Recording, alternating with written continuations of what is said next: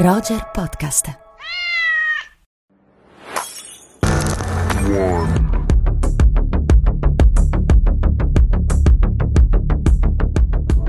Ciao a tutti, benvenuti amici di Roger e di Rubik. Rieccoci qua in compagnia di Malvina e Simone. Ciao ragazzi. Ciao a tutte e tutti, ciao a voi ragazzi. Buongiorno. Dunque, io direi di partire subito. Malvina, mi sembra che ci sia un film questa settimana che t'abbia abbastanza toccato. Ci vuoi raccontare un po'?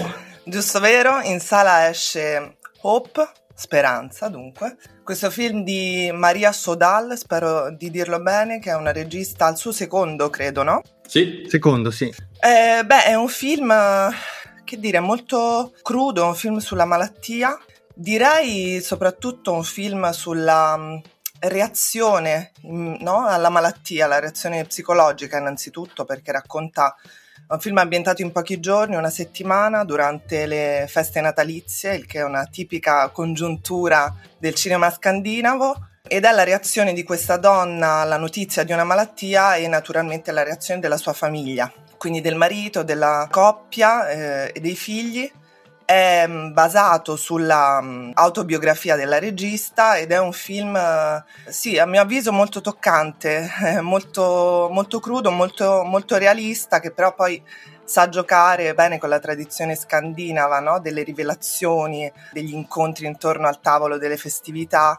Non so che ne pensate voi, io lo consiglio come film da vedere al cinema. Sì, condivido quello che dici, Malvina. Secondo me il vero punto di forza del film sono le due interpretazioni principali, quella di Andrea Brainovig e di Stellan Skarsgård, che davvero sono intensi, misurati, asciutti, portano sullo schermo questa coppia che, inizialmente ammalata di routine, si riscopre vicina a causa di questa malattia che spezza proprio quella routine, e la loro interazione che i due attori dipingono con questi piccoli gesti, sfumature, espressioni sottili ma potenti, questa interazione ci ricorda proprio quanto è difficile avere il coraggio della speranza del titolo, che in certe situazioni davanti alla paura sembra quasi impossibile perseguire, no Andrea? Assolutamente sì, guarda, è un film molto ricco di sfumature. Questa cosa dei due attori si nota molto bene negli sguardi che si danno, perché è un film anche su una cosa che può apparire banale, come la consapevolezza delle cose importanti quando si scopre di avere una malattia terminale, però in quegli sguardi che cambiano man mano dei due personaggi, che ritrovano un po' un amore che sembrava perduto, c'è tanto di verità. C'è un film che, nonostante la trama evita le trappole della retorica, è un film appunto con la storia vera di questa regista, che tra l'altro è anche la compagna, la moglie di un regista norvegese abbastanza noto, che ha fatto anche lui qualche film con Stellan Skarsgård, e quindi una coppia di artisti, una storia vera raccontata in questa maniera è davvero molto molto intenso. Sicuramente anche per me il film da consigliare di questa settimana. Portate i fazzoletti, ecco, non è la visione più allegra che potrete aspettarvi in questo weekend di maggio, però ne vale la pena. Direi di no. No, tostarella, ma ci piace. Bene, passiamo... Cosa vediamo sul divano questa settimana? Allora, sul divano io consiglio soprattutto su Sky Atlantic, disponibile dal 9 maggio, la seconda stagione della serie HBO L'assistente di volo. Perché, innanzitutto, forse questo è il motivo principale, non so voi, ma io sono un grande fan di Kaley Cuoco, che è una delle donne che vorrei sposare sin dai tempi di Big Bang Theory. E la prima stagione era divertente, intelligente, godibile, con Cuoco nei panni dell'assistente di volo Cassandra Bowden, alcolista, dalla vita sentimentale e sessuale piuttosto disordinate, che vi ricordate si svegliava in una stanza d'albergo con i postumi di una sbronza, con accanto il cadavere dell'uomo con cui era andata a letto la sera prima, fatto da cui poi prendeva forma una crime story molto ironica, divertente e ben scritta. In questa seconda stagione ritroviamo Cassie, che continua a fare l'assistente di volo, e la sua vita sembra questa volta essersi rimessa in ordine, non fosse che parallelamente adesso fa l'informatrice per la CIA, e proprio questo secondo lavoro insomma la porterà a nuove vicissitudini che prendono le mosse questa volta da Berlino. Sono disponibili le prime puntate che ho trovato in linea con la stagione precedente molto godibili e molto divertenti. Torna anche in questa stagione la tecnica narrativa del Mind Palace, no? O metodo dei loci, che consiste nel mostrare il flusso dei pensieri e dei ricordi della protagonista, però spazializzandoli all'interno dei luoghi in cui sono avvenuti, trasfigurati dalla sua memoria e dalla sua rielaborazione postuma. Quindi secondo me questo weekend in compagnia di Kaley Cuoco è la cosa migliore che si possa fare se si decide di stare a casa. Comunque, guarda che ti brillano gli occhi, sei innamorato, esatto. Io te lo dico, è proprio... Ma come sei contento proprio, non so chi ci sta guardando, ma c'è proprio un brillantino a sinistra. C'è un cuoricino. Esatto.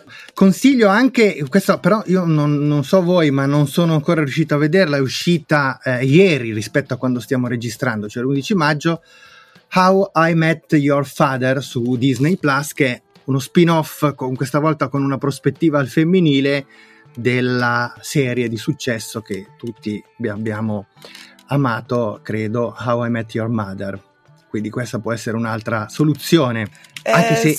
No, dimmi Malvi. Vai. Stavo dicendo una minchiata, cioè che questo comunque è soprattutto il weekend della penultima giornata di campionato. Ah, ecco, vedi, facevo bene a censurarti, ogni tanto esatto. Devo entrare a gamba tesa, appunto. Giusto. No, hai ragione, no, sono due consigli giustissimi, devo dire... su How I Met Your Father non commento perché non amo le sitcom, si può dire, non le guardo, però l'estremo successo appunto dell'originale di How I Met Your Mother insomma probabilmente accenderà molta curiosità anche in questo spin-off rispetto a The Flight Attendant, titolo originale appunto della serie con Cuoco, con la tua... Vedi come sei snob, mi distruggi le sitcom, poi usi i titoli in lingua originale, cioè mi hai proprio ridimensionato alla mia... Ma è una strategia perché hai già detto tutto, dunque devo trovare delle vie parallele. No, beh, rispetto dunque all'assistente di volo, titolo italiano, appunto della serie, cioè questa seconda stagione, devo dire che la prima io la vidi, credo, in concomitanza con Killing Eve, che è una serie che io ho trovato straordinaria, recitata benissimo, sì. Inglese, e che è questo appunto anche lì thriller, spy story con una vena ironica molto importante, è grottesca, eccetera, e dunque ecco, in questo parallelismo mi ero lanciata con tutta me stessa verso Killing Eve, però devo dire che anche appunto l'assistente di volo è una serie molto carina. Ottimo, sì, io non mi pronuncio perché non sono espertissimo, non ho ancora visto neanche la prima stagione dell'assistente di volo. How I Met Your Mother l'ho vista poco, quindi mi autoescludo da questo discorso, ma mi fido di voi. Però tu puoi dirci qualcosa forse di ancora più interessante, cioè stai per partire. Sto per partire per Cannes, infatti le prossime settimane iniziamo un pochino a parlare dei film presenti, ci sarà... tante belle cose, speriamo. L'ultimo film di David Cronenberg è personalmente il mio film più atteso, però sono molto curioso del film di Jerzy Skolimowski che si chiama Io, che il titolo fa riferimento all'asinello di Winnie the Pooh, e già questo mi piace molto. E poi sembra una grande ispirazione a Au hasard Balthazar di Bresson, quindi vediamo questo commistione cinema d'autore con Winnie the Pooh. Meraviglia! Bene. Quindi la prossima settimana sarai in trasmissione da Cannes. Assolutamente, dalla Croisette. Fantastico. La Croisette al posto del banano, possiamo dire. Ma lo porto, vieni. Vieni in valigia. Una foglia. Una foglia, esatto, per nostalgia. Una foglia di banano. Dai, allora, ottimo, grazie ragazzi. Allora ci rivediamo dalla Croisette. Un abbraccio a tutti. Bene, a settimana prossima. Ciao a tutti. Ciao. Ciao.